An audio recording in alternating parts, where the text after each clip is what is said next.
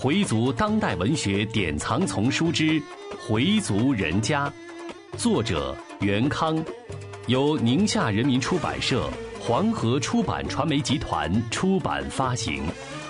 演播：Fatima。第五十八集：难忘斋月饭。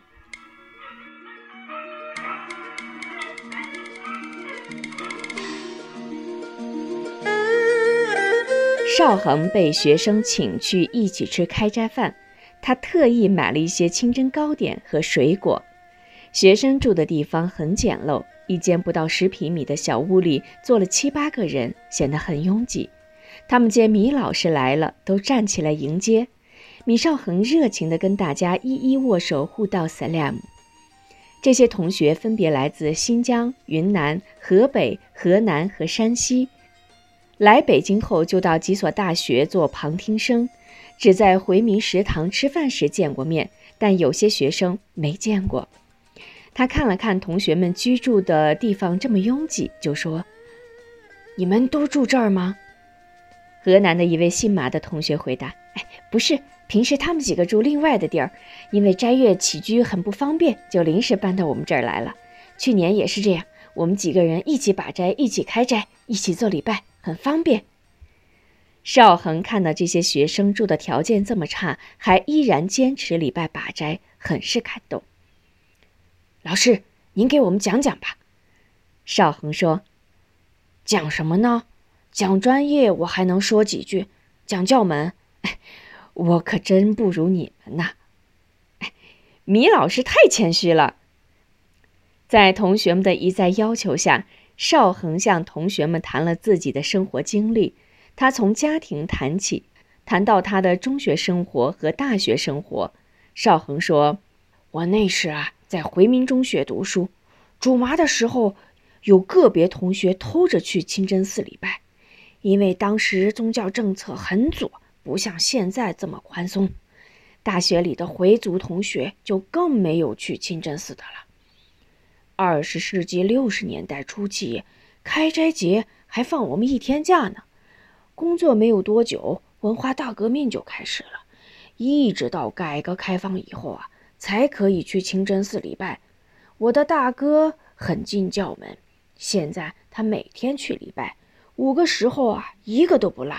他曾多次劝我礼拜，唉，但我因为长期不去清真寺，任凭他怎么劝我，也无动于衷。前不久我去了趟泰国，那是个佛教国家，但也有伊斯兰教，也有清真寺。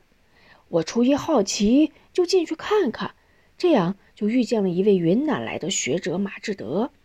在他的启发下，我的伊玛尼被唤醒了。后来又经历了一场虚惊，使我警醒。哎，最终啊，回到了穆斯林的大家庭。现在北京的回族家庭里。大多数青年人都没进过清真寺，没有把过斋，没有礼过拜，就连他们的父母也是一样，只是在饮食上还保持着回族人的习惯。像我这个年龄段的人，大多也没有宗教信仰，甚至连清真言都不会念。这种现象非常普遍。看到你们这么年轻就把斋礼拜，哎，我真受感动。你们赶上了一个好时代，没有左的东西干涉宗教活动，我很羡慕你们，真的。现在我都快六十了，才刚刚起步，我是从零开始呀，奋起直追，迎头赶上。米少恒讲的非常诚恳，也非常实在，同学们听了很受感动。一个青海来的同学说。米老师经历的那个时代，我们都没有经历过。我们家乡穆斯林啊，从小就接受伊斯兰的教育，所以很不理解你们大城市里回民学生为什么都不礼拜。听了米老师讲的以后啊，才对城市穆斯林的情况有了了解。一位河南来的同学说。米老师讲的很实际。我们以前啊，对大城市的穆斯林状况很不清楚。我们这些同学都是改革开放以后成长起来的青年，对过去的事情基本上一无所知。我们十几岁的时候，家乡的宗教生活搞得已经比较红火了。我们很容易就融入了进去。所以啊，对大城市的情况感到很奇怪，为什么在清真寺里见不到本地学生？今天听了米老师讲的，哎，才知道你们是这样走过来的。我们对以前的情况了解的太少，我们觉得老师能做到现在这样，哎，真的很不容易。一位同学说：“米老师谈到大城市里的回族学生的问题，我也有同感。我们学校就有个别回族学生。”他们吃什么都不在乎。我问其中的一个同学：“哎，为什么有时候你也去汉民食堂吃饭呀？”他说：“哪儿的菜好我就去哪儿啊。”我又问他：“那你这样，你父母亲不说你吗？”他说：“说什么呀？我爸是汉族，我妈是回族。我妈除了到我姥姥家不吃猪肉外，在我家都吃一样的饭。”另一个同学接着说。我我说这样一件事啊，哎，有一次我同学去学校的回民食堂吃饭，遇到一个家在本市的回族同学，于是就问他去过清真寺吗？那个同学说没有。我又问会不会念清真言，那个同学说不会念，不但不会，而且连听都没听过。哎，据那个同学说，这种现象还不是他们一家这样，城市里很多回族人家。差不多都这样，你看问题多严重？我觉得啊，现在应该对都市里的回族家庭进行伊斯兰的启蒙教育。这时，一个云南来的学生站起来，很激动地说：“我认为，一个民族应该有本民族的宗教信仰和基本的生活习惯。宗教信仰是自由的，不必强迫他们信仰什么或者不信仰什么。但本民族的生活习惯属于一种文化。”跟宗教这是两个范畴的东西。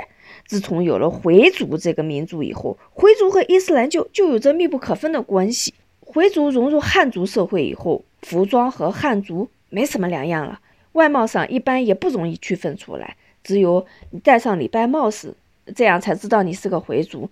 回族不像蒙古族、维吾尔族、藏族各自有各自的文字，他们有独具特色的民族音乐和舞蹈。回族通用汉语。西北回族有一种叫花儿的歌曲，唯一区别于其他民族的就是回族的饮食文化。回族饮食文化有它的独特地方，应该保留也必须保留。所以，我们把一个民族的宗教信仰和他的民族文化都混同起来，嗯，都看作是宗教的东西，也是不科学的。他们之间的确有着密切的关系，嗯，但也有区别。把他们等同对待，我认为是错误的。这样势必把民族文化给丢失了嘛？云南的同学刚说完，又一个同学接着说：“就这个问题，谈谈我的观点。我觉得民族文化中包含着宗教文化，把民族文化、宗教文化等同起来是不对的，把它完全拆开也不对。两者是相互依存、互相渗透的，是密不可分的。比如说，哎，我是个回族。”虽然我没去过清真寺做礼拜，但我要保持我自己固有的民族生活习惯。假如你自己都不尊重你自己，人家谁还尊重你呀？我再说一点，我们每所大学差不多都有清真食堂。学校为什么要设清真食堂？就是为了尊重我们少数民族的生活习惯。假如你老兄清真食堂也去，汉民食堂也去，那学校何必要开设清真食堂？开设清真食堂就要尊重我们的民族习惯，在一定意义上也保护了我们的民族文化，尽管它只是民族文化的一部分。同学们列举了许多现象，也进行了分析，也有争论，气氛非常热烈。大家都觉得要解决都市回族的问题，光依靠清真寺是不行的，必须在一个适当的场合，大家一起讨论。辩论都可以。另外，应该通过什么样的手段把工作做到每个回族家庭？最起码应该让晚辈知道自己是个回族人吧。这个工作是细致的、长期的，太急了不行，必须要耐心。米少恒听了大家的发言，很受启发。一个同学说：“现在我们都市里的阿訇平常就待在清真寺里。”除非谁家要念经，他才出去。到了人家后，也只管念几张《古兰经》，念完了把帖帖往兜里一揣就走人。其实阿訇完全可以利用这个机会讲一讲教门知识，宣传宣传伊斯兰教的教育，很多人都是喜欢听的。清真寺里主麻，阿訇讲 words 还应该有点针对性。有的阿訇年纪大了，讲的内容也比较陈旧，年轻人都不爱听。米少恒接着说：“嗯，你谈的问题很有普遍性。伊斯兰教在中国之所以流传了一千多年而没有被同化，与本身有很强的生命力是分不开的，但也与其独特的传教方式不无关系。伊斯兰教的传教方式一般是家族式的传教，父母教儿女，一辈一辈的往下传。”没有专门的学校，只有清真寺。回族群众一般是围寺而居，在清真寺里接受宗教教育。但在大城市里，这种职能有所减弱，因为前来听讲的人多数是上了年纪的人，年轻人非常之少。这样下去，城市的穆斯林就有可能出现断档，这个是值得重视的问题。我们为什么觉得这个问题是个严重的问题呢？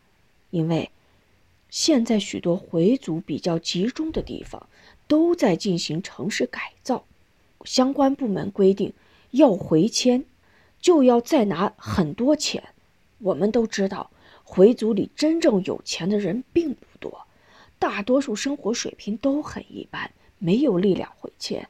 这样一来，多数回族就要搬到很远的郊区去，清真寺周围的回民群众就越来越少，以以为寺而居为主要形式的城市回族居住格局就不复存在了。我认为这是一个很大的问题。同学们都觉得米老师谈的这个问题很值得注意。本来在教门上就比较淡薄的城市回族，在经过这样一个变动，就更岌岌可危了。他的一番话赢得了一阵热烈的掌声。回族人家，作者袁康，演播 Fatima。